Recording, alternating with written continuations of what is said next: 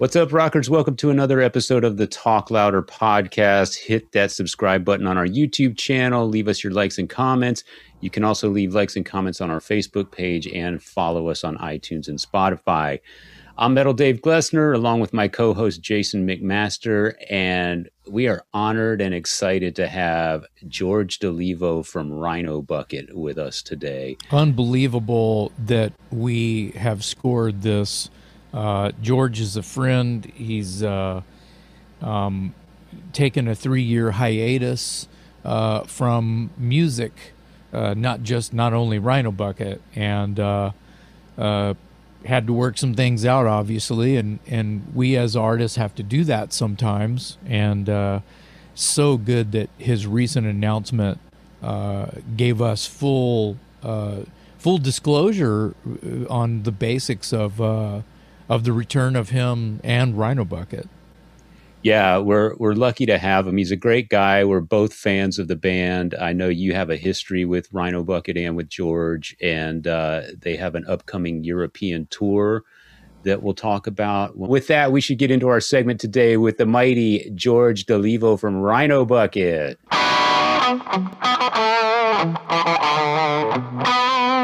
And here he is, folks. Please welcome George Dolivo from the mighty Rhino Bucket. Yeah. Hey, thanks for having me. Crowd goes crazy. Yeah.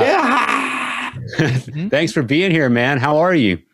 I'm well. You know, thanks for having me. I really appreciate uh, talking to you guys. I, oh yeah. I see we, some. Uh, I haven't met you, Dave, but I uh, see a very good friend of mine there, Jason, who I've known for a long time and miss very much. Yes. Yeah. You, we've actually met, but I know you meet a million people in your travels. But uh, I I've met you a few times. Did we have sex?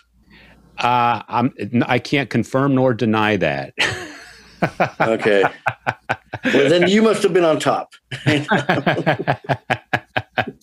See, it's coming back. You did meet me. Yeah, we did. Yeah. What What's going on with you in California? You are in California, correct? Yeah, currently, yeah. I mean, I live here. I live in yeah. LA, and uh, you know, we were talking a little bit earlier.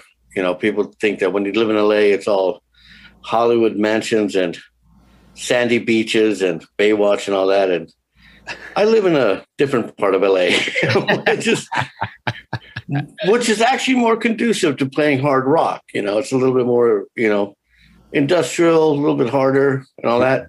Great neighbors, great neighborhood, but still it's, you know, it's working class. And, you know, we're a working class band. So yeah, it's, it's all uh, we're all good with that. And uh, and the band is is back. Uh, you took a hiatus there for a couple of years. Kind of bring us up to date on uh, when you called it quits last time and what prompted this uh, return. And tell us a little bit about your upcoming European tour. Sure. No, um, we didn't take a hiatus. I quit. Okay. Yeah. And I so, wanna, I mean, I, I want to interrupt right here and I want to just get our hands totally filthy dirty right here, if you don't mind. No. There's something that I want to get in, get into that's, that may, it's emotional for me to think about. So it's probably good that we do this early instead of later. Um, there was, you and I have had some conversations about how you know man this sucks. I can't make any money doing this. I remember one time you and i were standing in the hallway of a of a hotel and we were talking about your european booking agent and you were trying to help broken teeth and i was talking to him and i was just like you know if i'm going to be gone this long and that, i think i had a little bit of a breakdown and you were completely consoling. And then you know a couple years later you you you know you you took your guitar off. Yeah. You you bailed on on rock and roll. Um, that sounds so heavy, but dude, it was heavy to me, and people were like, "What the fuck? How can George quit rock and roll? Because you are rock and roll."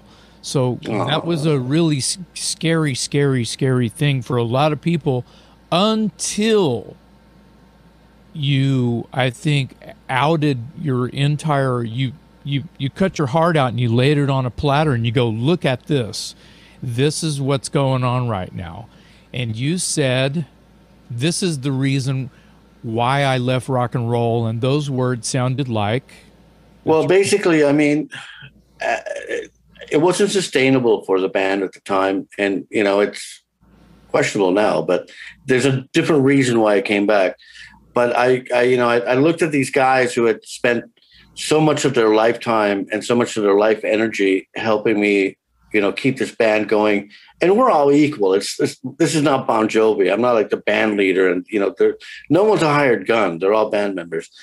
And for myself, also, it's like I just saw, like, wow, we are all in such a bad place. You know, we're not 22 anymore.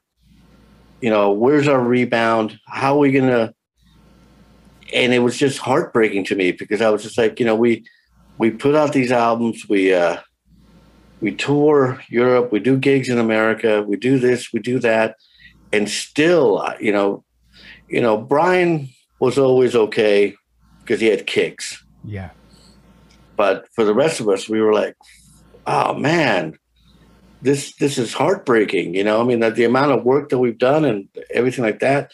So kind of, and, and for myself too, I was like, basically for the last year, I was living off my wife, and I'm like, and you know, and I love her, and she's great, but I, you know, you can't do that to anyone for extended period of time. All musicians do it for a little bit, right. you know, it's like, right. but, um, so it was really hard because I was like, you know, you always like hope for the next rainbow and pot of gold and then after you've done it for 30 years you kind of realize like maybe that's not going to happen. But inside of you the child inside of you still keeps going like uh, yeah we just need you know we need that one music placement in a movie. We need that one thing blah blah blah. So uh an old manager, just, an old manager used to tell me, Jason, it's going to be okay. You're only broke till your next publishing check. And I'm like, Have you seen my fucking publishing check? I know exactly. Fuck, I, I, think I got one click. for like. I should have just went click. I think I got like one for 35 bucks the other day. Oh, you gross. you know, I won't even cash it because I want to fuck up their accounts. You know, but um, you know, it was heartbreaking. You know, in that sense, what I really appreciated when it happened is like I, you know, I, I mean, these guys are my brothers, and I love them. And um, when I said that, no one had a problem. They all understood. And I think there was a sigh of relief on all of them also because they they saw their own lives, and in this four year gap, well, three year gap, three and a half year gap, um, they've gotten their yeah, I've gotten my stuff together. He's everyone's gotten their stuff together. So it was like good because you know relationships have solidified and everyone's financially well. You know, I'm not going to buy the ten million dollar Bugatti. Okay, right. But it's okay. I'm yeah. I'm fine. You you, you know, and I was. Little, caught up a little yeah. financially and yeah and i was just really worried about the band because i was like you know i mean i can't take the responsibility of these guys who've been so loyal and so fantastic and great musicians to just run their uh, fucking lives into because, the grind because because you want to be the cheerleader out front. Come on, follow me into the flames, you know. Right, and, exactly. And they like, would, and they did, and they and they did, yeah, and they always did. And it's like, like, don't worry, the cave's not that deep, you know. I mean, like, great. and you're like, ah. so you did, um, you did say something uh, you, I think that you said it in this like uh, vomitorium of words when you went basically on Facebook and said, "Here's the reason why uh, mm-hmm. business is not friendly to me right now, so I'm stepping right. out. I'm fucking out, and not fuck you, but fuck you." And uh, you, you, you, ba- we basically had the same conversation in person a couple of times, or one and a mm-hmm. half times at least Eh, from what I recall, and and then you used a word both times to in my same air we were breathing, as well as in this three years ago Facebook, uh, you right. know, uh, colorful essay, is you said music is devalued. Yes, I remember um, that. Yeah, that and that it, you know, and that's that's. uh that was one of the things we had multiple income streams you know we you know with the wherewithal and the energy we could go play live uh, we would make records to sell records, but basically to go play live because we Yeah. sell them live. Uh, we had a State Records was a fantastic label for us, and we're still kind of with them. I'm not sure they know. Um, Hey, uh, they were they were super aggressive on getting placements, just various placements. Mm. But then music, the music industry changed, and what happened was like the same placement we would get for we we did this movie for, oh, what's his name? Tom Haden Church. He was in Wings. Yeah, yeah. Yeah. Um, uh, uh, what is it? Raising Kansas or something like that. Tom Haden Church, I believe he's from Texas. He is. He has a ranch there. He told me. He's from, he's from Yeah. Corpus Christi, Texas, where I'm from. Yeah. Yeah. Great guy. So Yeah. you know, just to um, like put it in perspective, Oh, he was We in did- wine wine country. I think he he we did like these we did a i think original song and a bunch of plugins. Spent two days in the studio for his movie before the industry changed and got paid x amount of dollars. Okay great. You know sustainable. You know everyone's getting some money. Um, then we did a song that was in the wrestler with mickey rourke Mhm. made seven hundred fifty dollars, and they never paid us. Ah. And then everything changed. There- was this shift in publishing, and, and you know, I, I don't really get into too deep and all that, but where they, uh, what used to be, where you get paid for, and this gets a little technical, mechanical rights, sync rights, and artist royalties, uh, going into you know a placement in a TV show, commercial, you know, Fox, MTV background, whatever, a movie was set at a set rate. And then this publishing guy came out and started saying, like, well, I can get you 20, 30, 40, 50 more placements, but I'm going to co publish with you. right. And then everyone lost money. And in the end, if I'm correct, there was an interview which said, like, yeah, what I did was the wrong move.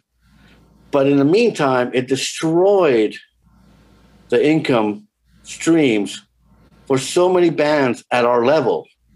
Yeah. You know, I mean, ACDC wasn't concerned, you know, Right. although I did see an ACDC song on, what was it, Applebee's? yeah. And that hurt me. Uh, Walmart. Yeah. Yeah. yeah. yeah, you know, we're back in black, you know, with the Applebee's Yeah. ribs or something. Yeah. yeah, yeah. So Broken Teeth has a has a guy that we we won't we won't mention companies or company names or anything, but it's a 50-50 with the co-publishing. He does the you know renames Right. the songs and and uh, it's still our music, but it's got under a slightly different title, so you know. Oh, when you get the check and it's pennies, you can see the the the different. Yeah, but the problem the, the problem is that the way that because the publishing is such a fog, the problem is that what happened what was happening is that they were saying that they were just republishing it as a co-publisher because uh, writing is separated and there's writers and publishers. It's you know 50-50. Yeah. Um, but they were taking they were putting themselves on as writer credits also Oh no. to to split the whole you know to say Yeah. say there's a dollar and 50 cents is writers and 50 cents is publishers Yeah. so they were going like well okay but we're going to put a come over here too a little bit so it got really messy and it got There- really it- low That's where that's where they there should be a lawyer involved in there because they they didn't write anything. no i know but the I thing is understand- that understand that fight is Yeah, I know. you know it's like i want to sue apple for my that i have an iphone 11 max now but my iphone 6 rocked so i want to sue apple and say like why can't i just keep that damn thing why do i have to buy a new phone every three years Right. Right. but you know i show up with my you know $75 an hour van nuys attorney and they show up with just an army you know if you get the the, the analogy so Yeah. So yeah, I I remember the announcement on Facebook, and it was very honest, and uh, and and I remember the word that Jason brought up. Uh, music is devalued was Yes. the word that you used, and wasn't sustainable. Uh, it was a very honest uh, announcement. you're you're in a better place apparently now, and you're you're on your way to Europe. Why why Europe first? Well, first of all, let me uh, address music is still devalued. Yeah, sure. It's still it's still not appreciated. Um, it's still not, you know, um, it's not compensated. It's no, the artist is not. You know, we you can build a chair, but I designed the chair. So right. if I didn't design a chair, you wouldn't have a chair to build. Yeah, intellectual property is worth right. So why? So why are, am I always not I, but all of us always on the bottom of the totem pole to getting any kind of profit from this? Yeah, yeah. You know, and the internet, you know, promised like, oh, we can all be equal and all that kind of stuff, but that never happened. It, you know, Spotify pays like what a millionth of a penny for a play. You know, yeah, so yeah tens upon tens of a cent. Yeah. Right. So now it's not really about um, the fact that I, I don't, I still feel that music is devalued. I still feel that musicians are not uh, compensated enough. And I still feel that especially songwriters should be given a better break. But it was kind of like, um, this is what I do. And I didn't do it for three and a half years, or almost four years. Yeah. And it was, I just saw myself as like really sad and depressed. Yeah. Because, you know, I, I would look at my horizon. You know, you always have to look at your horizon. And I was talking to a good friend of mine the other day, or yesterday actually. I said, you always have to look at your horizon and set goals. It's like, it could be, you know, whoever you are. You could be in sports, you could be in accounting, you can be a librarian, but you want to look at your horizon. You want to set goals.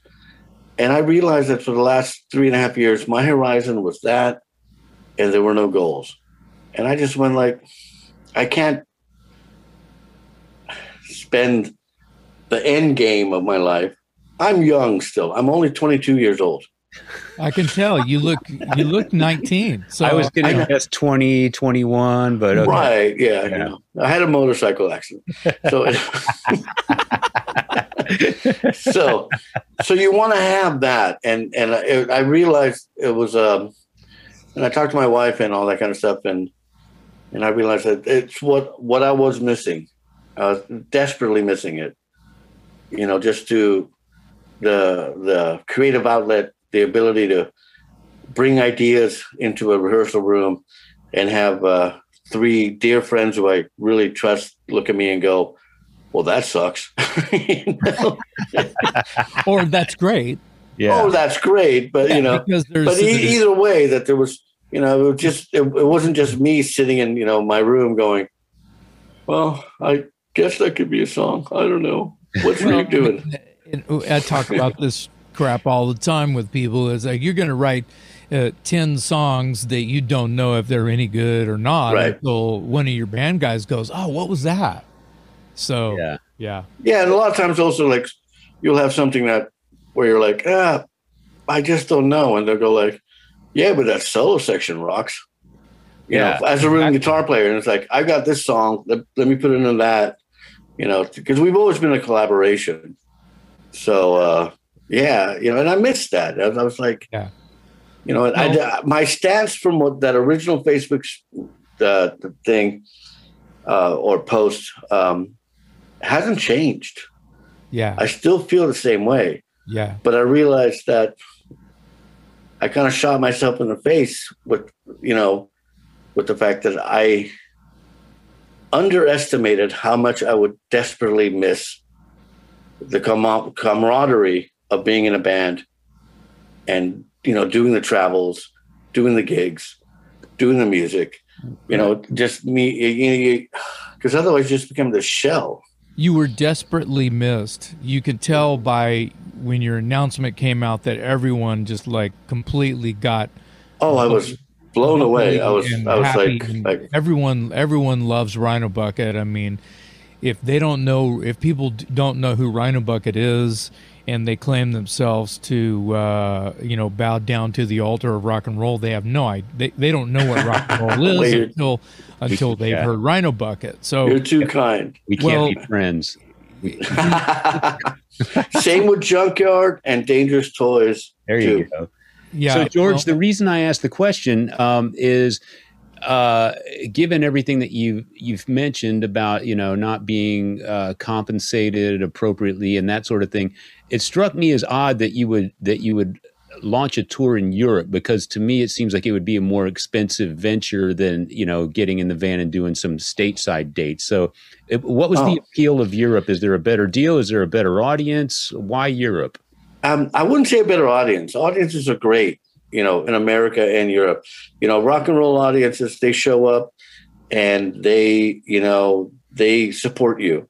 Um, we did a lot of groundwork in Europe, you know, um, a lot.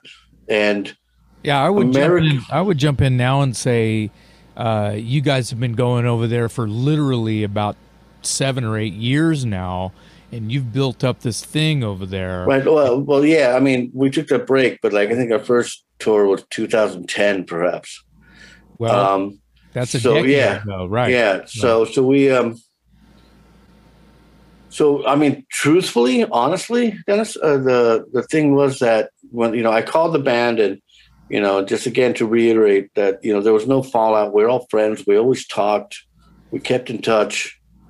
Um, it was great. And I said, like, okay, um, I really need to do this for myself. And I'm hoping that you guys come with me on this. And I'm going to be honest with you, I won't do it if you don't. Because, you know, I had offers like, hey, you know, come play here and we'll we'll build a band around you. And I'm like, no. Yeah, that's gross. that, that, that's not what I'm about. You know, I'm like, yeah. you know, and they all agreed. And I said, like, well, the thing is, we're gonna what we're gonna do is because we have such a good relationship with Teenage Head Music over in in Europe, and the clubs there still remember us. You know, what we're gonna do is, it's like, I'm gonna make the phone call. Yeah. And I called Manny at uh, Teenage Head Music, and I said, like, look, it's gonna be, uh, you know, I'd like to do it in January. And he was like, okay, well, who's in the band? Because he had the same thoughts. He's like, dude, I don't, I don't want to do some ego trip with you and a bunch of yahoos from Van Nuys, you know? Yeah, um, nineteen-year-old um, bass player that's never had a gig, right? Right. Yeah. And has recently discovered meth. Right. Well, so you had, you had, to tear him down that much more, did you? so, and when Manny heard that it was original lineup, well, the lineup that it has been for the last decade, um, then he was like, "Okay, I'll take care of it," and um, he announced it, and within 48 hours, half the tour was already booked because every club jumped on it. Amazing, it's great. So that was really good. Now, as far as America, we love America. There's places that we played that we really want, like Rhythm and Brews in uh, Coshocton. You've yeah. been there, just of course. You know stuff like that. Coshocton, Austin, Ohio. Yeah. Uh, yeah, Coshocton, Ohio. Mm-hmm. Um, Austin. There's places we're going to play. We just got to figure out kind of how to do it because it's so much harder now. Because in in uh, Europe, there's still a uh, how how how can I put this? You can still book a gig on a Tuesday night and people will show up. But yeah. book a gig in LA on a Tuesday night, good luck. Yeah. Yeah. You know, and, and and that's that's, uh, that's yeah. That's the difference between Europe, I feel like, and yeah, and the fans are the greatest here and the greatest there. So we, we're able to do a sustainable tour from you know the beginning of January all the way to February without you know, without having a day off, without losing money when we're not working.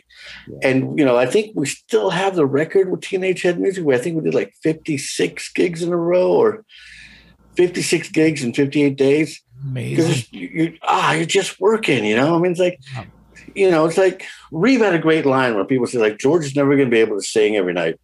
And Reeve goes, I've rehearsed with that guy seven days a week getting ready for an album. He sang every day at rehearsal. Yeah. So he can do this. Yeah. And I was like, yeah, you're right. You know, you just not every kind of can. Not every singer can, though. You just gotta. It's psychological. Yes, it is. You have to You know- your. Uh, it's it's like a, uh, it's like if you can still run the next day Yeah. after you ran a marathon, then yes, you can. So it is psychological. Yeah, it's psychological. I mean, like you can psych yourself out, and a lot of singers psych this about that. Oh, I need this, I need that, and it's like, and you know, okay, maybe not every night is Pavarotti, No, but you, you get through it and you do it, and Yeah. you just you, you just have to determine to do it. yeah. So So I, I think I'm not sure I answered your fucking question. you have to be smart about it. I, you Yeah. just have to be smart about it, George. Yeah. Yeah. Yeah. Um, and I think that everybody's going to want to know uh, i- i- is there an album on the way or in the works? Because you're, now that you're reactivated, can we expect new music? Well, the, the thing about I'm trying to figure this out for this year, so I'm not sure. Uh, and this is complete honesty. It's like I don't know if we can get all the mechanics together. We're always writing songs. Um, I I like the song pool right now. I don't love it. So you know we're trying to um, trying to see what we can do, but definitely, I mean that that's you know we're just uh, you know I think Steve Whiteman made a joke from Kix. It's like, and then there's Rhino Bucket. They release an album every week. Um, where we, uh, I, I, I never want to be a, a cover band of Rhino Bucket.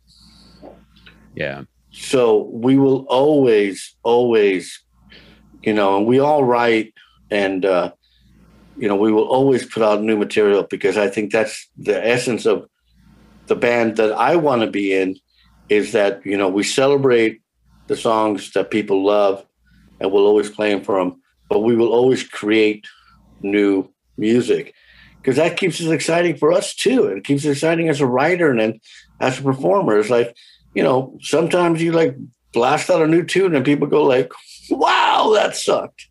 you know? but you want to write, you want to, uh, uh, you want to be on that tightrope Yeah. because otherwise you're just doing cabaret and, you know, Right. Fair and enough. so Fair enough. So tour first, album possibly somewhere in the future. no, definitely album in the future. Definitely. Yeah. my okay. my biggest challenge right now is to get um, is to try to get something going before then. Got By it. the way, I Um, have to I have to get in here and say, you know, you said you, you know you you'll never be a Rhino Bucket cover band. Well, well, that's why I formed Broken Teeth.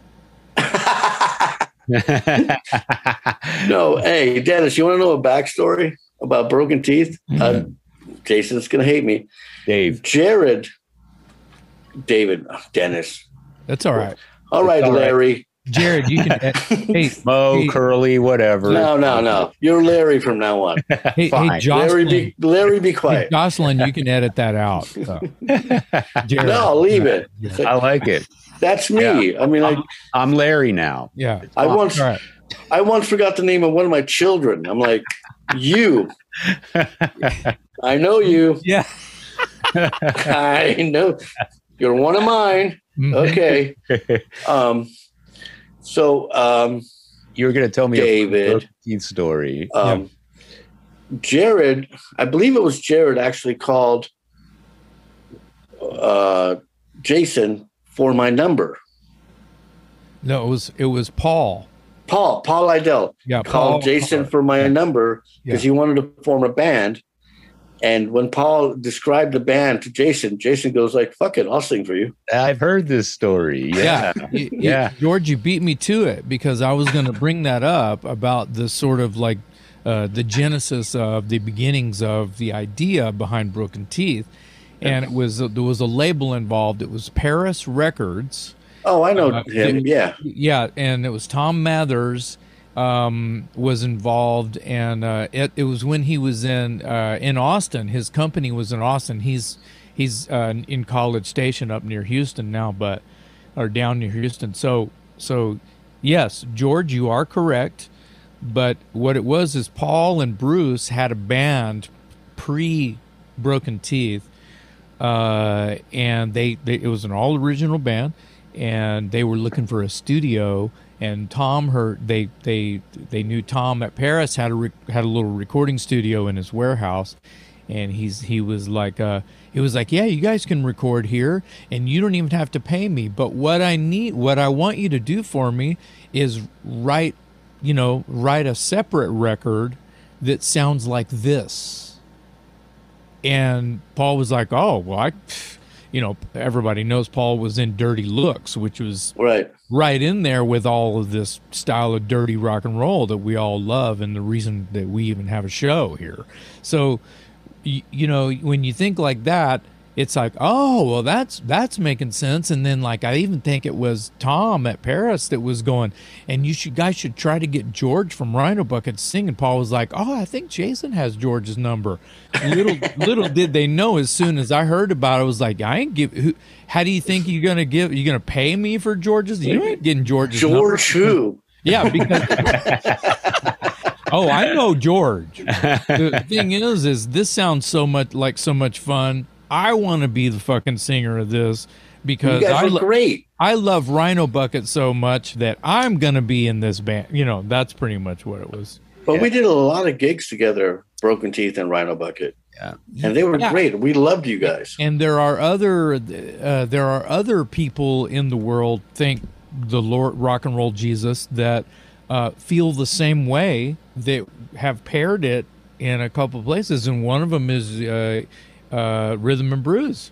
Uh, yeah, yeah. Ron, Ron got gets it, and uh, and Michael Hannon gets it.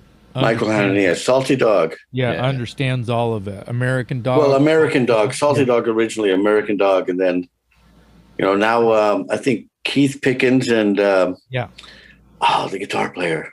Oh, I love him. Uh, damn, Steve.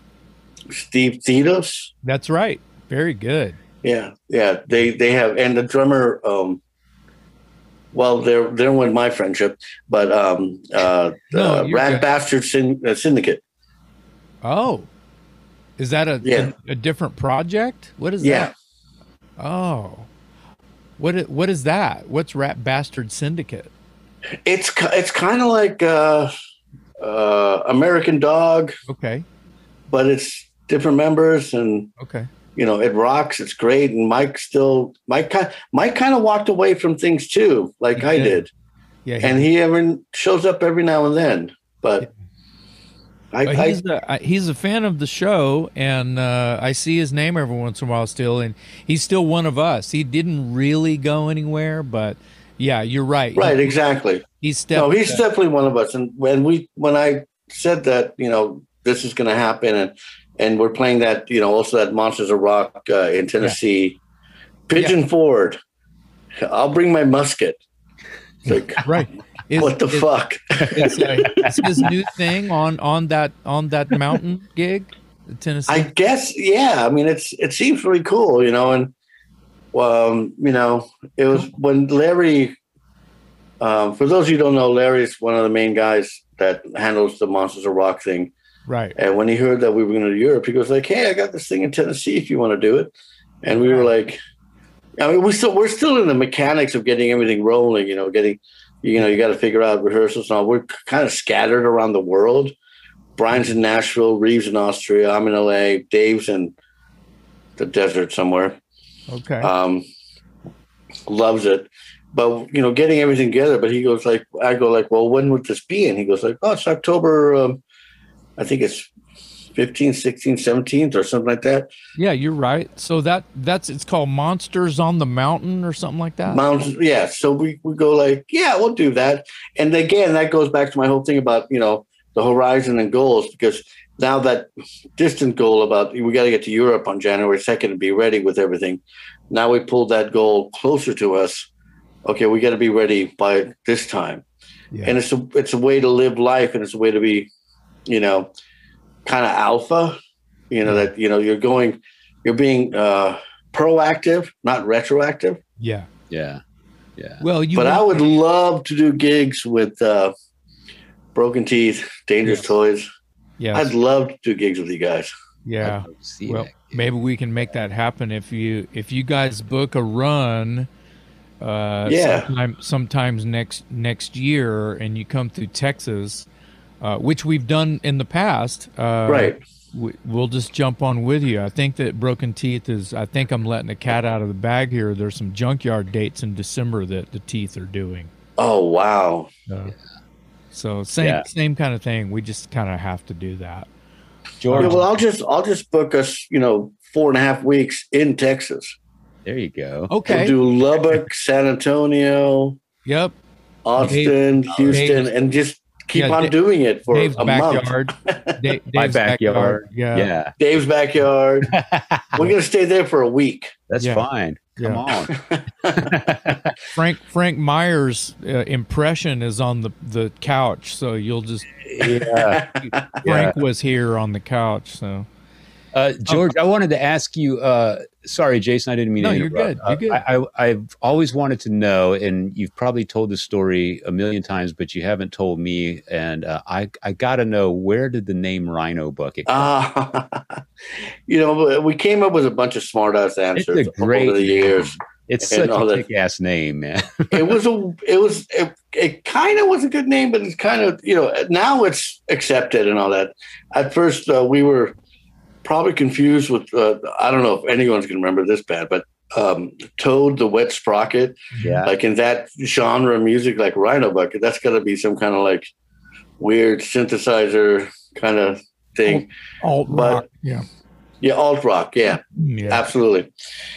But um, so the, the truth of the matter is, you know, and we've made jokes, you know, like you know, every man has a rhino, every woman has a bucket, because we're misogynistic. Um, and you're honest. Yeah, no, but that wasn't it. Um, we were actually this was before Reeve was in the band, and it was uh, myself, Greg, uh, Bob Blinkhorn, and Rick Kubak, and we had gone to this club in Reseda, California, and said like we want to play, and the guy goes like, "Oh, I don't know," because I think his name was Kevin. He was a sweetheart um, and he uh, called me, and we were we happened to be in like a band acoustic rehearsal, and he called me and said like, okay, well, I've got this gig, you know, next whatever day, but I gotta uh, get a name for you guys for LA Weekly now. And I go like, how much time do we have? And he goes like, well, you got like 45 minutes. I'm like, okay, I'll call you back. This is before cell phones, so wow. this is actually like real phones. Yeah, of course. So I'm looking at the band and I'm like, okay, we got to come up with a name. So Rick Kubak, who's from Hawaii, uh, said he wanted to call it the Rhino Chaser, which is a type of a long board. You know, but he was the only surfer in the band, so we looked at him like, yeah, fuck you. Yeah. Um, Greg, being the eternal optimist that he was, wanted to call it bucket of lard or TP of ill repute. no. So, so like all of those. No. So now, and understand that on like out of all the rock and roll names in the world, we did not come up in the top hundred as far as cool, but out of the options that we had, we fucking nailed it with Rhino Bucket. Yeah, you did. Yeah. I so, think you did great. You know so, what's, uh, what's, funny yeah, is is that uh, that story you told is very uncannily similar to the way Dangerous Toys got their name. We oh, book, all right. Booking agent on the phone, and you know, I was the new guy. I replaced a, a, a female singer just you know a month prior or something. I had done like maybe five rehearsals with these guys and the hey, we got to get you guys back in here. You know, they were called Onyx. They were the house band at the back room, and guy was like feverishly, dude, you guys got to get back in here eventually. What the hell? Are you, you know, let me book a gig. I got a gig. I, I need a band name. And, oh shit, Mark's like, what the hell are we gonna call this thing? and uh, you know t- Scott's over there tuning uh, bad boys make dangerous toys or or dangerous boys or bad toys or and I'm like just dangerous toys. And Mark was like dangerous toys? And got great got it click. And it was like if we hate it we if we hate it we can change it. And we everyone was like yeah don't worry about it. We'll just change it later. It's just a gig to get Jason you know feet wet whatever. Right. That's the exact same thing. It's like yeah, you know right over. Are you sure and, and we're like, yeah, yeah, I know, you know. And Bucket, Greg and. I are t- like talking afterwards, like, yeah, don't worry about it, we'll change it. That's Well, I love it, and, and as a as a journalist and a word geek, uh, I just love the name because to me it's two very strong sounding words just kind of collided together. It makes no sense, but the the words and the way you enunciate it, it's just Rhino Bucket. You know, it just Well, sounds it has- ballsy. Oh, it- I have a great story about that. I may have to refill here, but um, okay. Go ahead. um, Yeah. uh, no, but at first the story, and I'll refill. Uh, my friends in Airbourne, Joel and Ryan, and you know Jason, you know them. Great yeah. Um, they were they were apparently somewhere in France and backstage after a show, and one of the people who had a backstage pass came up, and this young young lady looked at him and goes like, you know, um, I, I love your band, but do you know Reno Bouquet? Oh, say that again. Re- Mr. Reno Bouquet? Reno Bouquet. Oh, oh. With the Rhino action, bucket. French Rhino Bucket. it's Rhino Bucket with an and action. they and they've just lost it. they like You know, that actually has the opposite effect of what I was just describing. It almost sounds classy when you say it like that. I know. Yeah. So Reno that's the- Bouquet. Reno bouquet it almost like, sounds like the- a fine wine or something. yeah. something. That's like the waiter. The and main, here is here here is the fourth symphony, second movement of George Dolivo's Reno Bouquet. Wow. I, I I've heard it all now. well, Um, I, I think it's a great band name. One of my favorites. Just it just so what sounds what badass. year is this that you're coming up with this band name and doing your first uh, gigs at, under the name Rhino Bucket? um, Reno I, Bouquet. Reno Bouquet. That's, I may change the band name to that just officially, just to mess with all the Germans. You know, uh, how do you say this? Um, mm, I think 87, Holy shit! 87 to 88. Wow. Because I know that we got signed in 89 Yeah, and I consider you guys part of the class of Class of '89. 89. You know, all of those bands Yeah. that that sort of, uh, you know, I always say this too when I talk about the class of '89. There were things out, L- L.A. Guns and Dirty Looks and D.A.D. and there, there was a lot of oh yeah. you know, uh, different continents as well. and also on the West Coast, Sea Hags and, Yes, and yes, yes. Hangmen and, yes, and stuff like yes, that. Yes, exactly. Who were all brut- Junkyard. brutally kick-ass bands that that had records out but that class of 89 that summer of 89 was extremely special um, and i feel like bucket was a year after that and i still pull you guys Yeah. back in in uh, We were 90. Yeah. it's not a michael j fox moment back in time i pull you guys back at least one summer um, let's talk about this right here Let me let me refill. I'll be back in refill and we'll start with this right five seconds. Do it.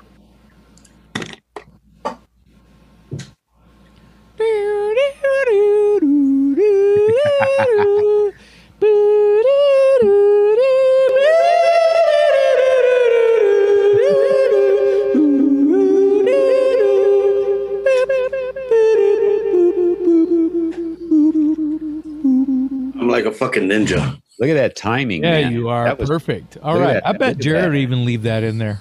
Yeah, he should. That was great. So I want to talk about this right here. Yes. I am holding up the Rhino Bucket live at the Coconut Teaser, July 24, 1990, summer 90.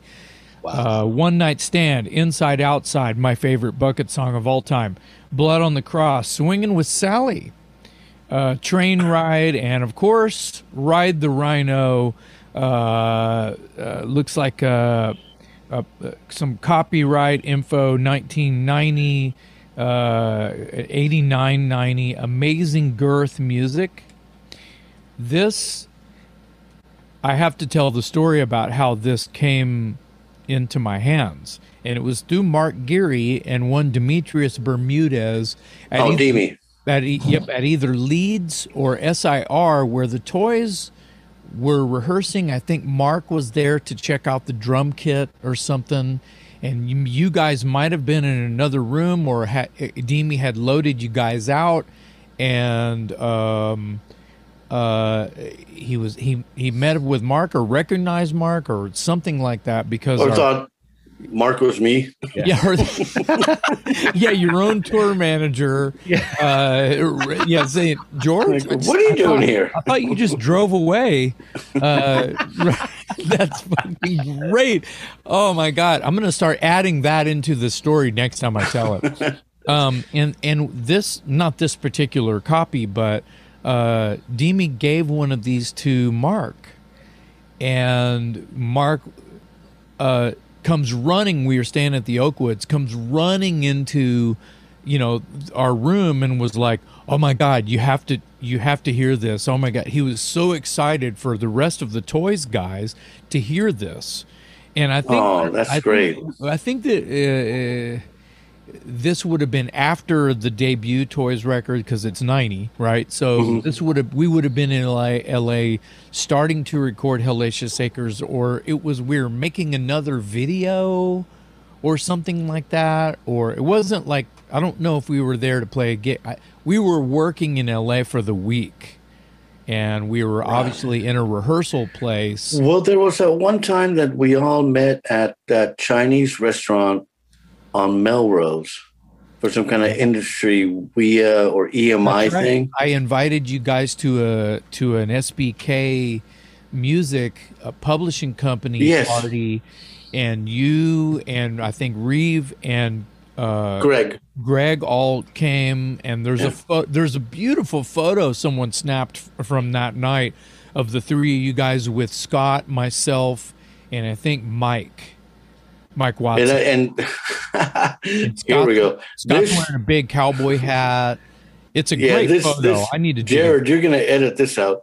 Um, and then we kidnapped Danny because we had a limo taking us to a Red oh, Onion shit. for an acoustic gig, and you guys had a video shoot the next day, and you were all concerned about like you know oh my god he's going with those guys. He's going to be oh. all well, messed we, up. we were well partially jealous partially jealous but we knew what kind of shape danny was going to be in the next day for whatever photo shoot or whatever else we had because he was going to have to unstick his ass off the sidewalk somewhere you know?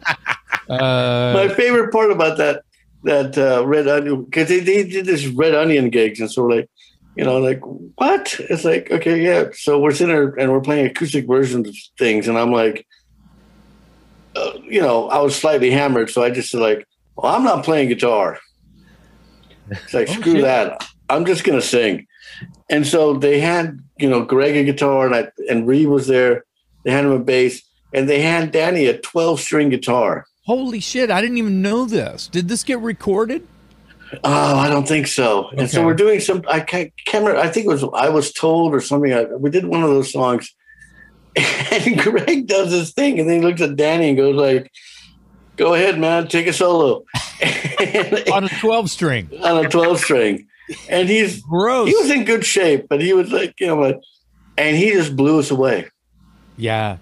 You know, it, it was like one of those things. Like we're kind of chuckling to yourself, thinking like, "Ah, this is gonna be classic. And then all of a sudden you're just sure like you're just sitting, you know, quietly in your seat going like, damn, that boy can play guitar. Yeah. Yeah, Danny Aaron is a pretty special guitar player. I hear he's in like East Texas now. No, or? no, he's he's from uh, he's from Orange, Texas, which is which is is southeast uh, down towards Houston, but he lives in San Antonio now, and you know his his kids are grown and he's happily married. Good, good. I'm I'm glad to hear that. Working and playing. Uh, last I heard, he's you know he's been in a blues band uh, down there, plays guitar and harmonica, and probably sings and stuff too. I don't remember the name of the band, but. Uh, know. Oh, it doesn't. I mean, Danny was Danny was a great guy. I mean, I yeah, I love Paul, uh, and Paul has done great for you guys, and, and Danny yeah. was a great guy. And I was just yeah, I just wanted to make sure that he was all right because yeah, he, you know, he was like me a bit of a mess, but he had a good heart. Yes. So this, always had a big heart. this segues nicely into a question I have here on my list. Um, I was hanging out with my buddy Johnny Venom a couple weeks ago, and he pointed out the fact that on the Dangerous Toys Hellacious uh, Acres record, in the credits, there is a special thanks to the Waste O Skin Choir.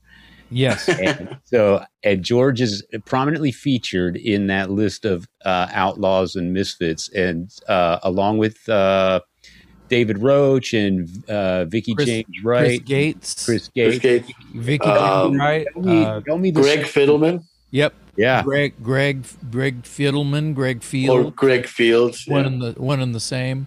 Uh, tell, tell me the story about how that came about and what you got. Were, were you doing gang vocals or something in the studio? Or yeah. Yeah, we were doing, you know, we were doing like basically choir vocals, I would say, Jason. There was a lot of us. Yeah, there was people singing a lower version and a higher version, just whatever they could muster because there That- was there was beer involved. Yeah, that that place, Well, I that hope studio. I don't think that studio exists anymore. Was that but that studio is literally plant? three and a half miles from where I live Yeah, on Lankershim in North Hollywood. yeah, yeah. Not even three, maybe two and a half miles. And that maybe was two the miles. rec- record plant, correct? My I think it, no? it, it might have been called that. Yeah, but I, I, I mean, I see the building every day Oh yeah. when I go to my parole officer. No, I'm kidding. So No, I but it- have I the have building's still there, but I don't think it's a studio anymore. okay. Well, uh, Brian Baker. Yeah, Uh, it was Brian Baker, uh, David Roach, and Chris, Chris Gates, Gates. and uh, Michael Hannon, Mhm. and you and Greg, and uh, Vicky James Wright. Yes. And there were I mean, a bunch of fucking rock stars were there Yeah. in my book. Um, and Roy Thomas Baker at the helm. yeah. He he produced that album. Yeah, so you can go from Queen to the Waste of Skin Choir There you on, go. on a fucking dime, right? uh, on the the song was Sticks and Stones, um, but there were some other characters there too. There were some people that I invited that were just sort of like hangers on at all the bars in town. You know, Mm. there was people that I just saw every time I went to the cat house. Hey, we're doing this thing. You should just come by because you're like a cockroach, Right. you know. and so there were people I can't even. Don't talk about Riki Rachtman like that. Oh, I'm not talking about Ricky. He was he wasn't there. That was I'm kidding. Oh, I know that. But there were a couple of people that I just don't remember Yeah. their name, but they they they're credited in there. Anyway, I have video footage of the after party from that day Uh oh. where we're upstairs playing pool. Yeah. Yeah, yeah, I have video footage of all that. I have a photo. I have money never to release that. yeah, right. Uh, yeah, right.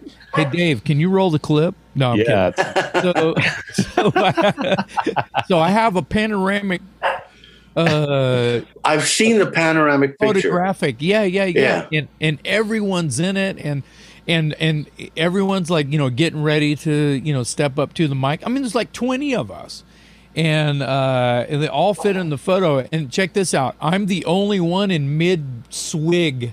I don't even drink anymore. So it's that's why the photo is funny to me because i'm just like glug glug glug. And everyone else is like are we doing this or what?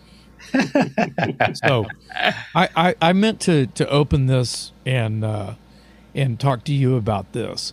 Tell Oh us yeah, yeah. about- That tell um, us what this gig was and uh it was well, it was um, it was definitely coconut teaser yeah, it says coconut teaser. because we took um, it took us a long time to get. We didn't want to go. We refused. LA had this pay to play thing Right. where you would buy tickets and you're basically paying to play. Do you think so- this might have been a Tuesday night, July 24th, 1990? Could have been, Yeah. but it wasn't pay to play because we refused to do pay to play. Yeah. So um, we played some clubs in the valley, and we couldn't get you know whiskey at the time was pay to play, um, Roxy, all those you know the real Sunset Strip, so to speak, and it.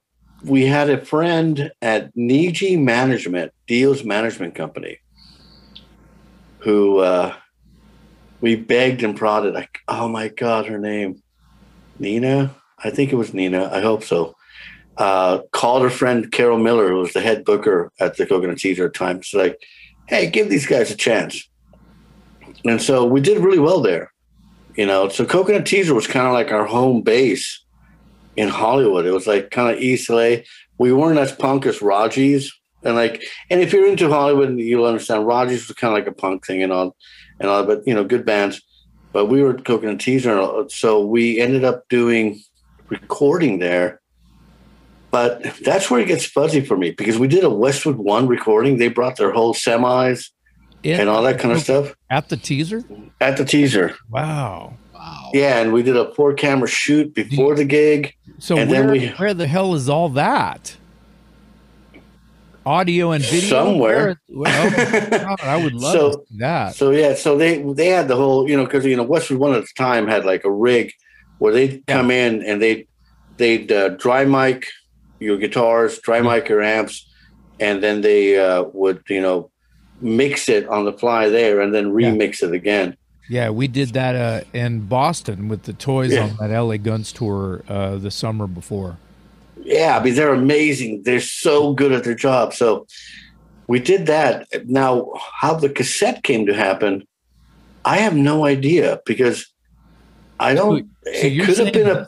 This is Westwood One the this this uh, infamous it, underground. It could be. It, it should be. Okay. Because I've I've listened to it. I've listened. There's um, the versions on that cassette are also on our um. We did this compilation CD with acetate, uh, no song left behind. Okay, right. And that's the same versions.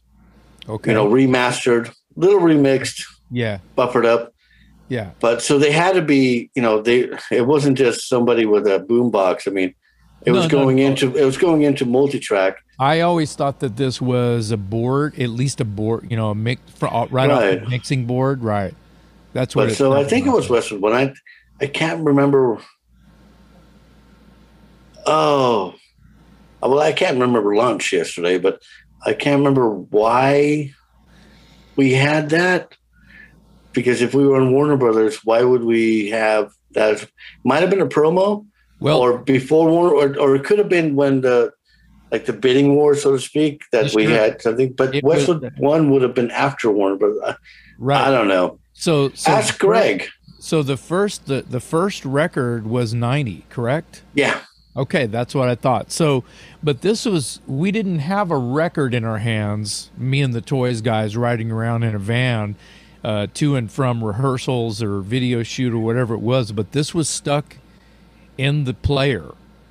That for, has to be before Warner Brothers because you see that wonderful artwork on the front. Yeah, that's me. this is your handwriting. I know. I know this handwriting. That's that's that's my handwriting. Yeah, of course it is. like Greg goes, like, come up with something. Yeah, give me. you know, everyone's everyone's yeah. expecting like some kind of like, like, This is what he came Mona up with. Lisa, and I'm like, like no, I'm just gonna write it out. Yeah, just know. write on there. But he's, the, a, he's, a, he's, a, better singer and guitar player than he is an artist. What about? I the, know exactly. The, uh, this is this is like high dollar shit because you know no. I'm telling I'm, I'm telling you though. It's not from a graphic white. artist, layout artist view. Yeah. I'm emphasizing the band name. Yes. And then I'm emphasizing live. Sure. And then the rest is just gibberish. Well, it has the that's all in in black on on white plain. Yeah you know, paper bag kind of thing, but the red uncensored is makes it fancy. Well, see, that was Greg's idea. He bought the stamp. Oh, good for Greg. You know, that Greg did all right. Can we talk about Greg for two seconds? Absolutely. Yeah. I talk um, to him all the time. Yeah, let's talk about him because he's not here. Right. I like so, that. So, uh, Greg Fields I knew that name forever and ever. And do you remember me hijacking your rehearsal? I was in the yeah. 66 Lincoln, the gold, the gold 66 Lincoln with suicide doors. We were eating Bavarian pretzels. Yes, and it had a gas leak, so you could smell fuel inside. Yeah, nothing but the best for Rhino. we, should, but, we should tell know, we should tell people that Greg is the guitar player in Rhino Bucket at the time. Yeah, I'm sorry. Yeah, so yeah. Greg, it was Greg's idea for the red uncensored on this cassette, which yeah. is all I knew at the time. Uh, me and the toys guys. So, so I, I I quickly became buddies with you guys because I just like I, I would have washed your feet if you would have left. No, me. no, it's birds of a feather. It's, it's the same thing as like you, uh, Dangerous Toys. You guys, members of Junkyard. Um, yeah. Okay. um, uh, the poor, some Australian yeah, bands, Angels, yeah. and all that. Yeah. You know, you just you you see. Um, here's a person who has gone a, the same path of being determinative and and following their dreams and is confident and confident enough not to fuck with me and i'm confident enough not to fuck with them and now we can be brothers. Yeah that's right. I, I that's what it, it was. I call it that class of 89 because yeah. there were a lot of bands that i mean they they didn't become maybe as uh as like you said brothers but there were a lot of good bands that, yeah I mean, like uh, you know, Circus of Power is always a band. I oh yeah, and, yeah, they were a great band. Yeah. So anyway, I, I want to get I want to get into this. So yeah. so you know, Greg, I, I hijacked your rehearsal. I, I was playing all. I, I give me your guitar, George. I play I played all your songs while you sang. I played your Les Paul, blah blah, and uh, I have all have it all on video. Oh wow! Hey, who, here you in the corner. Hold this video camera. Watch this. I'm going to hijack the songs. And I, uh, you guys were so gracious, and I think about. Oh, of course, yeah. They, they, probably thought I was a fucking idiot. God damn. No, no, no, no, no, no. We never. We, uh, you know, Rhino Bucket had had a, a, like a social problem in the fact that. that could have gone anywhere. No, this is true. Make, make like, it good. Make it good. This could go anywhere. No, it's like has a our, our problem. Our our initial uh, attitude towards the world were like, if you weren't with us, you were against us. Oh shit! And and, okay. and that kind of, uh, and we took it to the limit, and we still yeah. kind of do. Yeah. But at the same time, we had the wherewithal to, when we saw brothers and sisters that were yeah. real. Yeah. We were ready to stand by them and fight to the death for them. Well, you weren't, that, you weren't ever going to be able to get rid of us. No, no, no. But we never no, wanted yeah. to because we well, saw you immediately that. as being real. Yeah. So you know that wasn't it. But you know when you run into some other people, I'm not going to say names because no, I, I, I, don't want to. Yeah. It, it, it's it's not relevant. No, it's cheap. It's cheap anyway. Yeah. Yeah. And when, but uh, you know, it's like yeah, all right. This conversation is the only conversation we're ever going to have in our life. Yeah. That's cool. Move on. Yeah. But the people you care about, the people you meet that are real, and you can tell right away. Yeah. It's, you know, it's kind of like, I don't know what it is, but you, you know, I could walk into a club and meet a million musicians or be in like a Monsters of Rock boat and meet a million people and go like, yeah, you know, and not about their talent. No but just about like, yeah, yeah, yeah, we're not going to be friends. Yeah. You know, no, we're cool. yeah. Nothing and, against you. It's all good. That's right. And you're I not don't even, care. You're not even looking at it at them going, "Hey, your loss or or my loss." You're not even seeing it that way. No, no, it's just like, no, we're good. And then you yeah. see someone like Spike. Yeah. You know, and you go like, ah, yeah, okay, I yeah. see you. Yeah, I see the journey in your eyes. That's cool. Yeah, we had a we had a conversation similar to this with uh, with a previous guest, Frank Meyer from the Street Walking Cheetahs, and he was he was saying that you know uh, guys like us can just spot each other a mile away. You know, like yeah, like George. You know, when we got on camera today, you saw the junkyard shirt that I'm wearing, and boom, oh, okay. You know, it's like okay, we could be friends. You know, you could just kind of tell. Well, and, yeah, it's it's it's, it's beyond, David. It's beyond the junkyard shirt. It's just you know like how you're acting, how you're being. You know you're being natural you're being honest you're being real. I just want reality in my life. Yeah. You know and that's why i love jason. I love the guys from dangerous toys. I love the guys in broken teeth.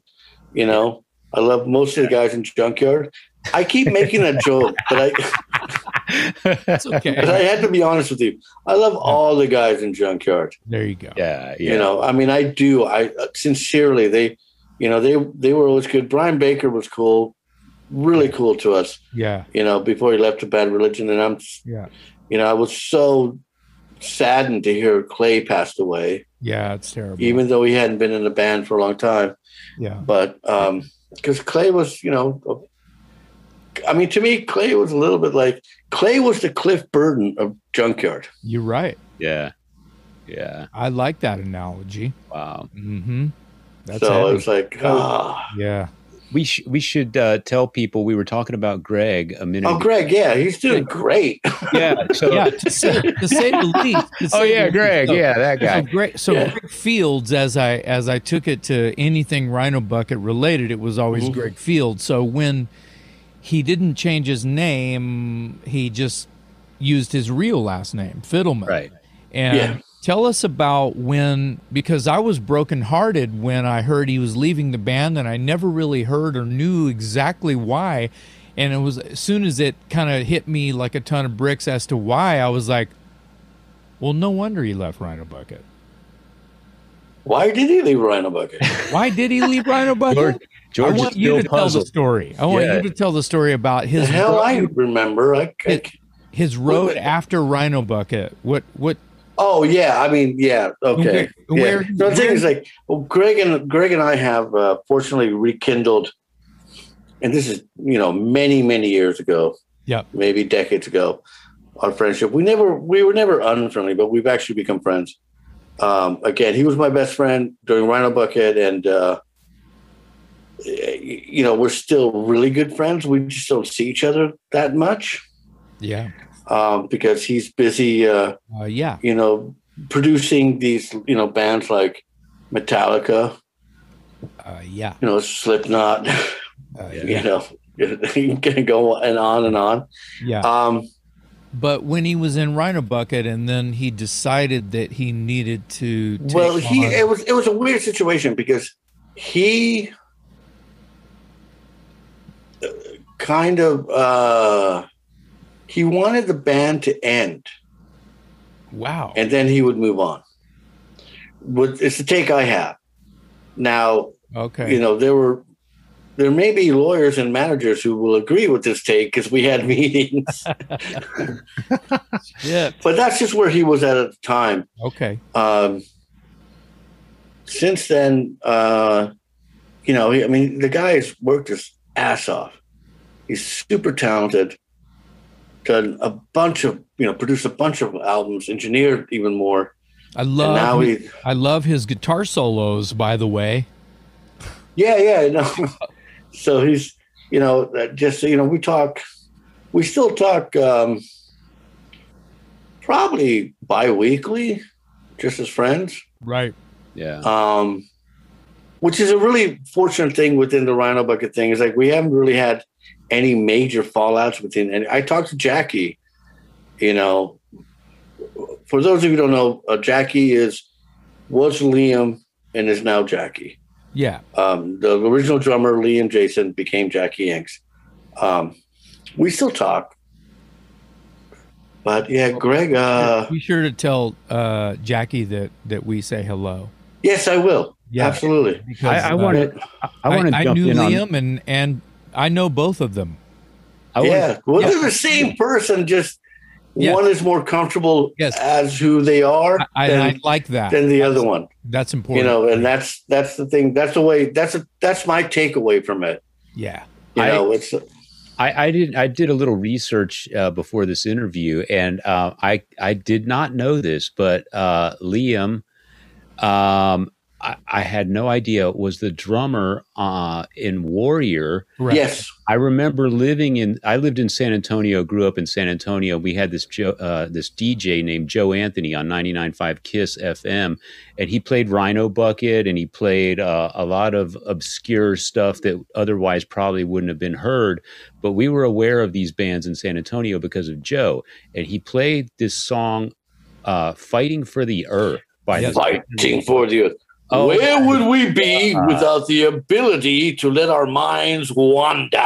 What a wander. what a killer killer song and i had no idea that that oh, they were a great band. They that were, drummer was liam I mean, there's a weird backstory to that, David. I mean, like to be honest with you, um, I was like 15, and I'm going to call her Jackie because yeah. that's who she identifies yeah, with now. Of course. Yeah. Um, and Jackie, um, Jackie's younger brother, Joe, Joey, um, went to high school with me, and he knew I was playing music, and we kind of hung out. We were good friends, and uh, he goes like, "Warriors doing this showcase at the Starwood, which is a club that just ended before my time."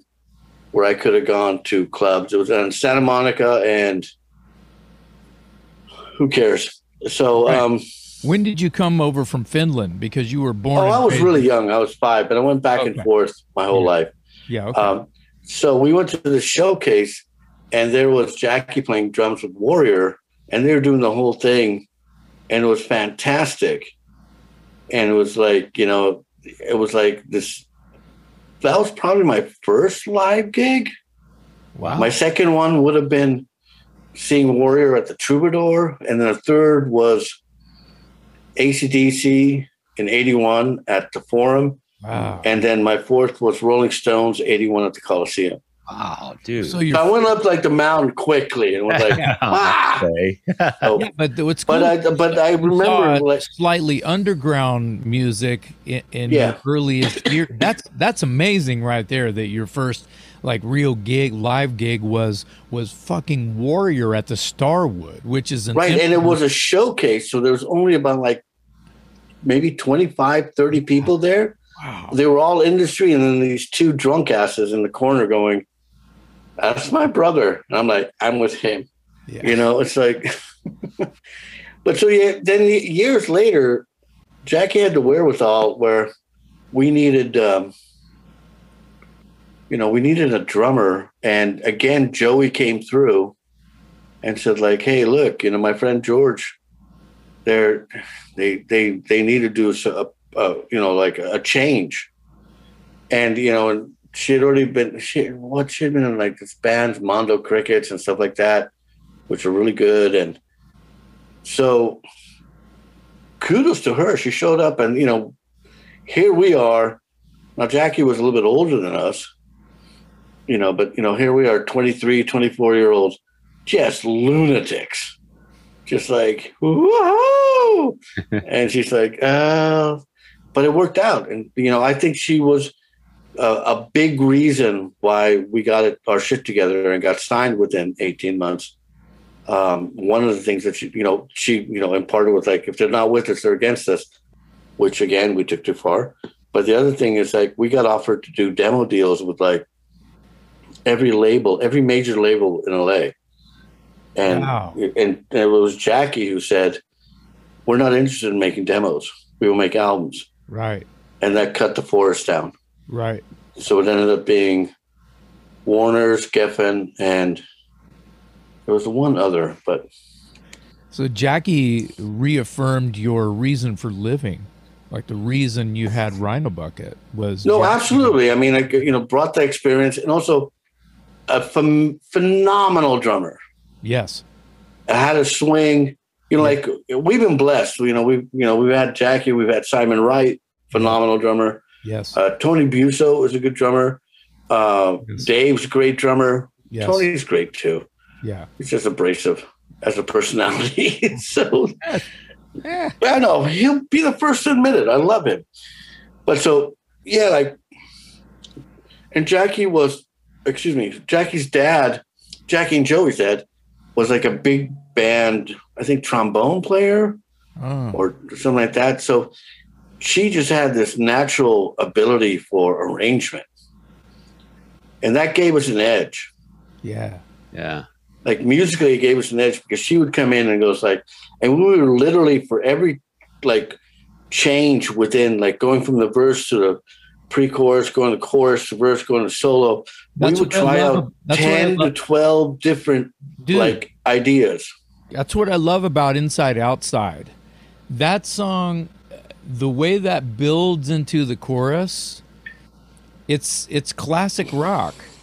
It that's Jackie.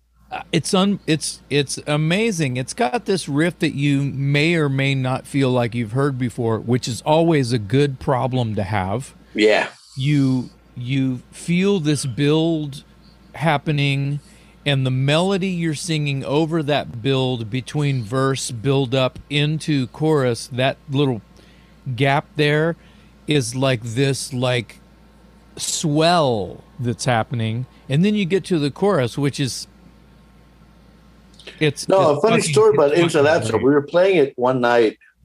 There was a band called Hardly Dangerous. yes i know them Yeah, remember? I think Beth-Ami was the bass player, that's correct yeah and she's with. Um, she was with uh uh uh not alcatraz but uh the singer. yeah, yeah um Oh Yeah. God, she's gonna kill us now. yeah Graham she is Bonnet. Graham Bonnet. Thank you. Graham Bonnet. Thank you. Rainbow. Uh, They're still together. Rainbow.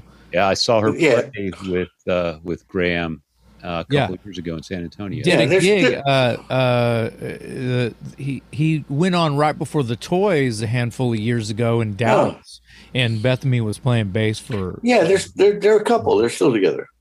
Oh, they From are. what I understand. Oh, okay. That's that's great. I I mean I hope so. Uh, so anyway, so they played there, yeah. and the the drummer. And I really used to remember her name. Oh God, I'm so bad with names. But she was a real, she was really cute and really talented.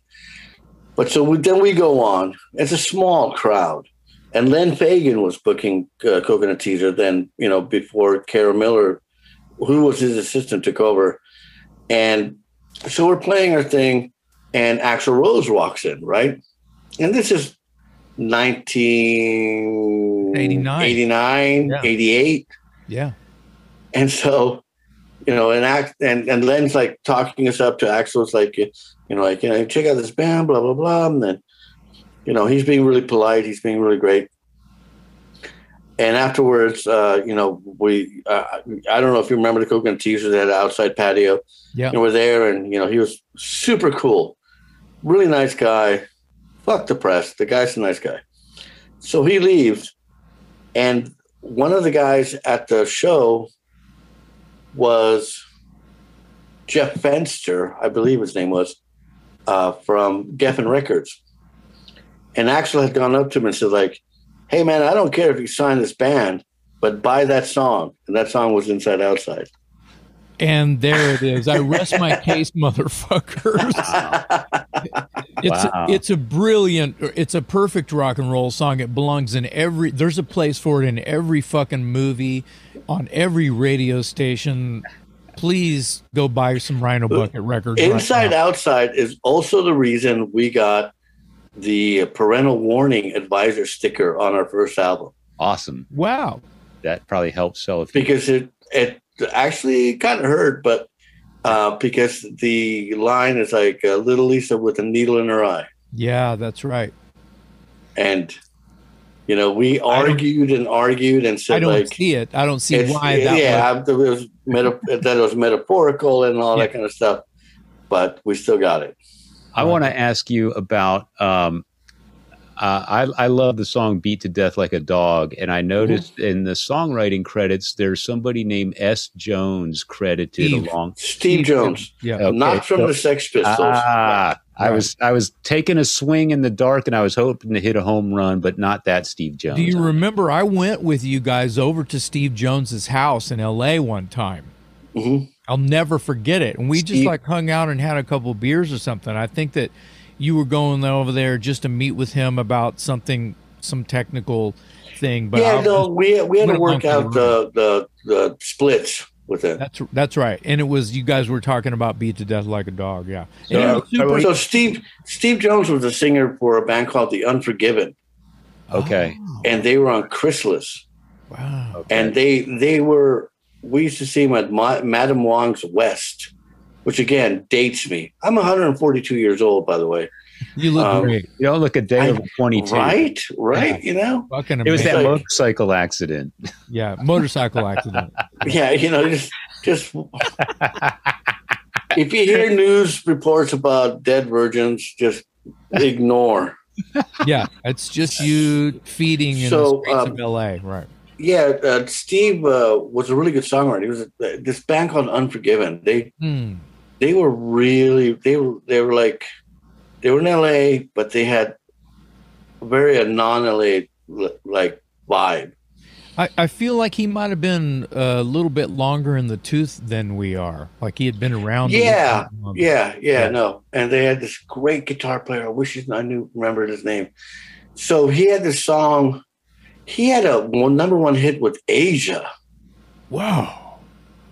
Which is like again dates us, but like he wrote this number one hit with Asia, and then he had this other great song, uh, "Can't Beat Me Now." I think we covered it, but we never released it. Oh wow! But then uh, "Beat It Like a Dog," he gave us a song, and we just chopped it up. Yeah. So when we got done chopping it up, we, you know, we said like, "Hey, you know, these are the splits," and he and he was like, he just gave it away. He was, it was really nice of him.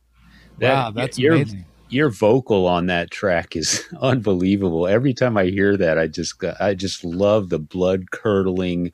I mean, it just sounds like you're about to pass out. it just oh, many times, yeah. I mean, I remember one time because we did it. We did that in Memphis, and I remember one time it was this weird studio. Terry Manning had this old, like, weird TV type of studio where the main recording area was like on this floor level then there were stairs, and the actual booth was above you, kind of like a radio TV studio. Yeah, crow's nest. And, and I just blasted my ass off, and I could hear Greg on the tack uh, on on the talkback going to Terry. like, "Well, that's a take," and Terry's going like, "No." So that was another two days out of my life. It's like, oh, Greg looking at Greg looking out for you while the producer chops you. Yeah, well, Terry Manning was just like, "No, nah, we could do better."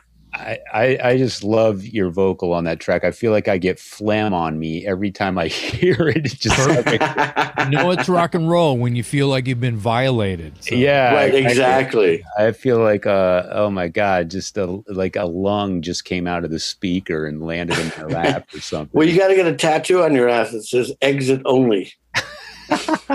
nice. Well, the uh, the the top note is um is I think what Dave's talking about that you know the the top note oh, at the end. We also when you say beat every time you go through and you say the the first time you say beat to death like a dog, you know stop beat you know that first yeah. word right there that is like gold. And when you're sort of ad libbing it throughout the chorus, dog, right? You do the steps yeah. down and yeah. the and the outro stuff we are even turning all the ad lib on a hundred, uh, of course. But it's gold that first punch in the face on the very first. Oh, thanks. Well, you know, a lot of that comes from just frustration. It's like, yeah, you want me to do it again? I thought the last one was good. Yeah. Yeah. Again, again. Yeah. And then you have that. You know, Jason, you've been in this world where like you're in the vocal booth you know, at this point, I'm looking up at they're like Greek gods above me, and I'm like this peasant, you know, singing in front of a fucking mic, and you know, and you go and you like you're you're done with this take, and you're going like it's a scene from okay. Gladiator, right? Scene right, and, and yeah, and and they're sitting there talking to each other, and they're laughing and like ha ha, ha and then you go like, uh, talk back. Yeah, that was great. Maybe one more time, and you're like, fuck you for the input yeah. So eventually funny. you get angry and you know maybe that was his plan. I don't know. It, it, it worked. That's uh, funny I'm gonna, you say that because I, ahead, I, I, saw uh, I read an interview with Bruce Dickinson from Iron Maiden, and he said very much the same thing on uh, "Run to the Hills." That scream at the end of "Run to the Hills" is just basically born out of frustration because uh, who would that be? Rod Smallwood, I guess, was producing that record, or Martin might Birch, be Martin Birch. Yeah, Martin Birch. Martin Birch. Smallwood's the manager. Uh, Birch is uh, in the studio going, uh, "Let's hear it again, Bruce. Let's hear it again." And Bruce is just like, "Jesus Christ, I can't scream this anymore." And the, and the take that you hear on the on the record is him basically just frustrated as hell screaming his last lung. Well, out. see, that's a sign, like you know, like Terry was. That's a sign of a good producer, where they're like, yeah, okay. You know, uh, sometimes, but their role is to get you out of your stop, head. stop performing. Yeah, and just be. Yeah, out of your head. Get out of your yeah, head. Yeah, yeah. Uh, you stop singing like you're trying to sing, stop and just thinking, sing. Stop yeah. thinking about it. Right. And it's frustrating to go through that because you're like, I'm well, going to no, climb up these stairs and I'm going to punch you right in your dick. it's because there's no audience to feed to right. feed off and, of. but then when you hear it, you're like, oh wow. Yeah, yeah. Thanks, yeah, yeah. thanks, man. Thanks so for getting that out of me. Be a little bit all over the place here, uh, or, or kind of take you back a little bit.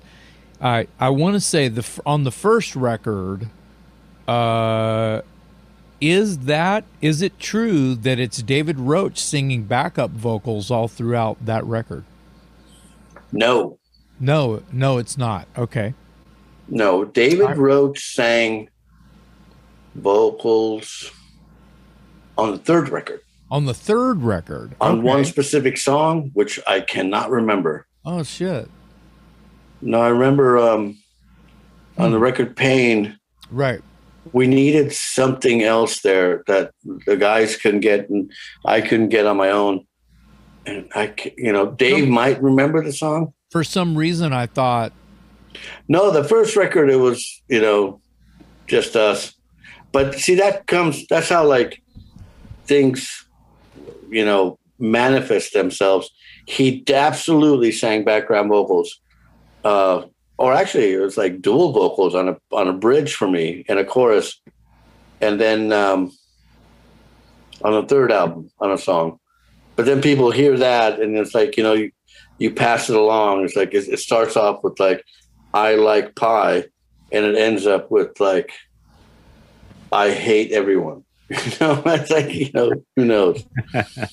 so pain here. Here's uh, here's your brain on drugs, George. So you got uh, Song one is Pain. Song two, I Stand Before You.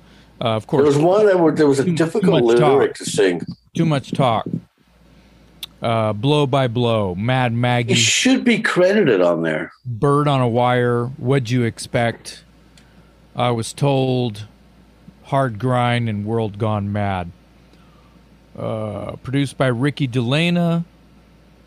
Moonstone Records. I choose not to speak of them. Yeah, you don't have to. I just thought it was in, interesting.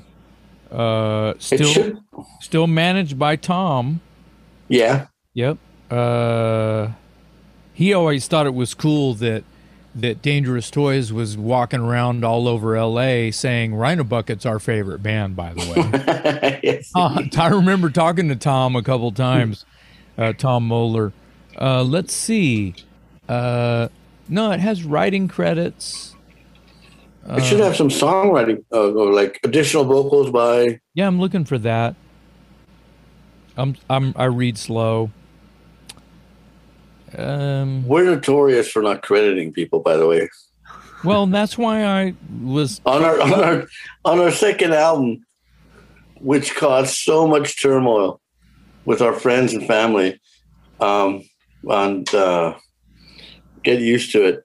Our thanks list was simply Rhino Bucket wants to thanks all their friends and family. Yeah. Click. yeah. and everybody lost their shit. And we're like, really? Yeah. That, that that's what Broken Teeth does now. The, the, first few Broken Teeth albums, the special thanks list was very, very long and detailed, and now their records are just thanks to our friends and family. right. you know, you get you get lazy, and you're just like, I've already thanked all these people on every fucking record I've done right. since I was 18 right. years old. Fuck this shit. Right. And you're and like, then also you also get to the point where like one guy starts saying like, well, I should have been thanked before that guy because you know, and you're like, yeah, uh, he's mad because he's out of order, and now you can say, yeah, but you're being out of order right now. oh, that's for sure. Sorry, I don't, I don't see Mister uh, Roach's name anywhere on this. I know we paid him. Well, that at least, and I bought him a, a, like a half pint or something. Well, that's more. And I know the studio where we did it. I remember that I cannot remember. I remember Dave saying, "Wow, that's a weird phrase to sing." Like yeah, okay, like the to to sync it up to a beat. Oh, it was okay. weird. Yeah. Well, sometimes, sometimes uh, the uh, and this is the big deal with me is sometimes the um, vowel shape of a word will make me change. I'll try to sing a certain word that has a weird vowel shape. It feels doesn't. It's hard to sing. I have to use too much air to sing. I'll change the fucking lyric. I'll just throw that word out and throw something else in there that has. I'll just sing it wrong. Bigger shape. Like yes. you know. Yes. Nuclear, you know, yes, like, yeah, sing like, it wrong. It. yeah, just just make it whatever shape you want. You go, oh, that's what he's saying right there. You know, Right, exactly. You figure it out. yeah. right. So, t- uh, tell us real quick, George, how how is it that you uh, met Simon Wright and eventually got him into the band? Because um, you know he was in ACDC, played on three records with ACDC before he joined you guys. Uh, that's a that's a pretty huge score, I, w- I would imagine. So, how did you cross paths and and eventually get him into the band? Oh yeah, it's it's weird.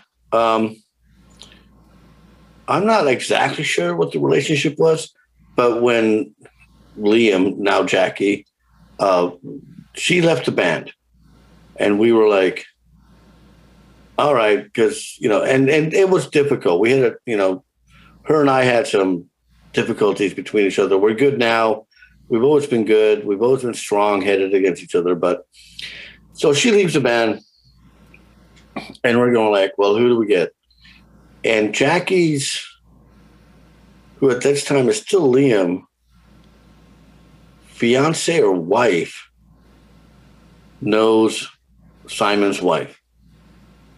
Whoa. And Simon's living in Fresno, uh, playing in uh, some Fresno cover band or some kind of band, or doing something, you know, among other things. He's always doing stuff. So she calls up Desiree, that this is Simon's ex-wife, who's unfortunately passed away, and goes, "Hey, Rhino Bucket's looking for a drummer." So um, we kind of talked briefly, and we're like, "Okay, well, you know, I mean, we knew he knew how to play drums, but we really want to kind of get to know the guy." Yeah. You know, you don't want rock star coming in and you know it's Rhino Bucket, and you're like, "Oh no." And he was at the opposite. We got together at I, I still remember the Beverly Garland Hotel, which is like on Vineland, just north of Ventura. We had a great time. We came in, we played. It was just natural. It was just great.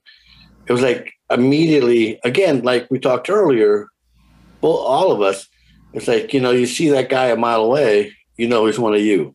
Yeah. Yeah when Simon walked in that bar and we had a beer, he was one of us, and we were one of him. Yeah. So we're done. He's a phenomenal drummer. Yeah. So that I mean, it, it was really weird and simple. There was no management involved. There's no labels involved. There's no attorneys involved. It's just like, yeah, all right, I'll do it. And since then, he's done a number of things with us. Yeah. Yeah. I always thought it was really cool that uh, you guys were able to get him into the band and uh, yeah. because you know your your style is very similar to AC/DC he seems like a natural fit. What? Yeah, i know. Call me crazy. But uh, the the reason dave, i ask is because dave be like, careful man. He's gonna hang up on us. No no. No, we're closer to the Angels, by the way. If you knew music, yeah, yeah, cool. yeah. If but, you knew music, I don't mean to be that rude, David. No, I, I know, I know who the Angels are, but I, I there the reason I bring it up is because Simon, given his background and given your background, it seems like almost worlds apart, and somehow you guys. Oh, absolutely. But truth be told, um, Simon's. Oh, he's gonna sh- fucking punch me. Simon's background and my background at the time that we came together for his time wasn't that different. yeah. Mm. Yeah draw your own conclusion. That's a loaded gun. Yeah. no, no, he's great. I mean, I yeah. again an- another guy that I talk to all the time. Just phenomenal drummer. Yeah. Uh, different than Jackie. Jackie was different than him, and we and both of them had incredible strength. Um, in my perfect world, if I if I was ever forced to sit down and play the entire Rhino Bucket catalog, I would demand that the two of them were there because, you know, and Dave. I love Dave. um, because there's one has a has a je ne sais, je ne sais quoi of themselves, and the other one has a je ne sais quoi, and have, you appreciate both. Yeah. yeah. Well, that's that's fair. It's it sounds like a you know a bit of a of a logistics fiasco about you know who who okay you play on the songs you played on and I'll play on the songs that wait a minute I you know no no you just set up two drum sets and oh I see what you're saying you yeah. hire a bunch of people to sing your songs and you sit up in the stands having a glass of champagne and go like I get it that's what Kiss should be doing now Gene and Paul should be oh. watching from afar counting their money while some young bucks are on stage hey I wanted to uh it, I'm not. I don't want to say, "Do you remember that time?" But uh, this would be uh, me just reminding you. You and Simon were at my wedding after party yes. at the Rainbow. At the Rainbow, absolutely. Was, uh, March 18th. Uh, yes. With Demi. Mm-hmm. Uh, uh, 2012. Yes. Almost 10 years ago. I remember that. Yes, I, I, I was, I, I wanted to say, do you remember that? And no, and, the weird, the funny thing is, Jason, it's like if you ask Demi, and for people who want to know who Demi is, Demi is Dimitris Bermudez. He's the tour manager for Dio Disciples and the Dio hologram thing, but he also worked with Rhino Bucket and has been our dear friend, and he worked with us for like decades. Yes, he, you know, he went all the way from drum tech to tour manager to booker and wonderful guy. So if you ask Demi, he'll testify to this that I hate the rainbow. okay. I I'm not even going to ask you why. Every every no, it was just the rainbow was like the cool kids table at the cafeteria. Yeah. And I just never really wanted to be a part of the cool kids. I wanted to do my own thing. So I always, you know, they have good food, and you know, no, I have a friend there who works there, and she's going to hate me for this, but um, I never wanted to go there, and I, and I, have been there a handful of times. Sure. But when uh, Demi said like, "Yeah, we're going to have the after party for Jason at the Rainbow," I was like, "Ah," oh. And I go, "I have to go." I love so you. You're one of the, you're one of the few I, times I love, that I love you, George. Thank you for one of the few times that I've I've actually gone willingly to the rainbow and gone like, oh, let's have a good time. But uh, yeah. I, I, remember that night. That's rainbow agoraphobia, right?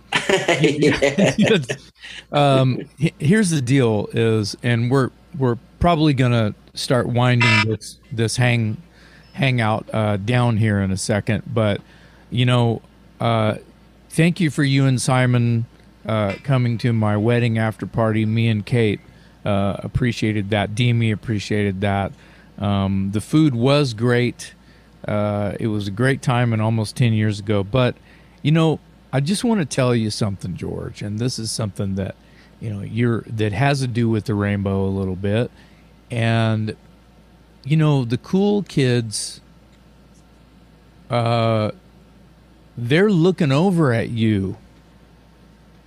And here's I bet my money that most of them are looking over at you. For, they're sure they're the cool kids. They're they have their table and they got all their people there, but they're all they notice you and they look at you and they they're saying, "God, I wish I could be like that fucking guy." Mm, they might, but I wouldn't be there. when you are there, it's you're a fucking unicorn, and they see that unicorn. When, go, when I when I am the unicorn that is blowing skittles out of my ass, they'll go like, "I want to be that guy." yeah, yeah, yeah. That's rare. Uh, I guess I know. I appreciate the sentiment, uh, Jason. Yeah, so thank you so much. I I really appreciate that. Of course. No, I mean. It, it wasn't. I wasn't judging people who went to the rainbow. Like, no, I know I wasn't, not. Don't, you know, and I wasn't judging that. Don't even just like I that. don't. I didn't want to be. You know, I don't know. How do you explain it? It's like, ah, it's like I, cheer. I, it's like cheerleaders. It's yeah. like, yeah, they're cute, but I don't want to know you. Yeah, no. yeah, fuck all that. No, I hear you loud and clear. It's like where where all, where wherever it is kind of a tourist attraction, why would I want to go there? Right. And whenever you see that guy or that girl or that young couple or old couple that are kind of like standing a little bit away from the crowd, look a little different, those are the ones you gravitate to. It's like, hey, That's you know, right. how can I make your day better? Yeah. You know, you want to come into the show. It's like, yeah. you know, thank God you're not wearing leather print. Yeah. It's like, yeah. And, yeah. and if you are, bless you for trying to put 50 pounds of leather print in a fucking 20 pound bag because it's yeah. looking awesome, baby. yeah. Yeah. George, thank you very, oh, very man. much. Very. Oh, thank very you. Much. You guys have been great. It's been a real pleasure. So how you doing, Larry? You good? Yeah, I'm, I'm fantastic. yeah.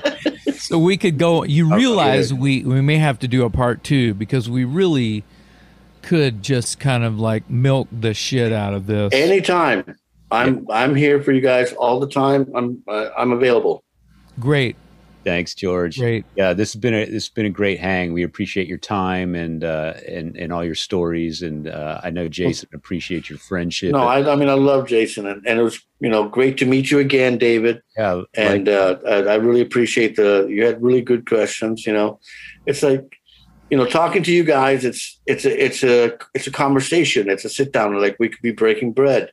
Yeah. You know, I hate the cookie cutter you know interviews where they're like uh, and I, I, just I don't even want to talk about it because you're, just like, right. how can I engage you in a conversation when you're asking questions that are mundane? Yeah, you know. So well, I really appreciate David, Jason, uh, Jared. Are you listening? He's in there. He's in, He's there. in there. Yeah, yeah, he hears you. You can throw. Shit. He's saying like, "Fuck this guy." Yeah. well, George, we, we thank you so much for your time, and we wish you, you uh, we wish you luck on the the upcoming uh, European tour, man. Go out there and knock them dead. I know you will, and uh, we, we oh yeah, yeah, we're gonna have a great time. And also, if you're at the Monsters of the Mountain, come up there. I don't know what the hell that's gonna be all about, but I'm really looking forward to it because it's gonna be. Uh, we're gonna get together with the band for like uh, a half a week before that, get ourselves uh, geared one, up, and one rehearsal is all you need, buddy. no, I, you know, we're gonna do more than that because it's kind of like one and a half. Yeah. Well, it's kind of like a. I, I mean, I kind in a weird way. I look at like a sports team. It's like, are you really gonna go look at your favorite sports team? It's like, ah, fuck it. We don't need to practice. Let's just go play. Yeah. Yeah. Oh, that's how that goes. That you're done. Where are we going to eat? As, as you're halfway through the solo section, going like, "Huh." That's good enough. They'll never know. They'll have a great time seeing the return of Rhino Bucket for the first yeah, time in a few absolutely. years at that absolutely. gig, and uh, you know it's all of the regular players. Uh, there's a there's a winger, there's a vixen. Where there's a winger, there's a vixen. You know, and there's where there's a Rhino Bucket, there usually is a Kix. Yeah, yeah, yeah there there is a Kix, and that makes it easy on your team a little bit, maybe. Yeah. yeah. All right, gentlemen. George, thank you so much thank you. Thank you so much. Thank you for your time. I love you all. Absolutely. You, and with that, folks, I'm Metal Larry. Uh, sign off. signing off on behalf of my co-host Jason McMaster and our guest this afternoon, George Dolivo from the mighty Rhino Bucket. Yes. Thank you for listening.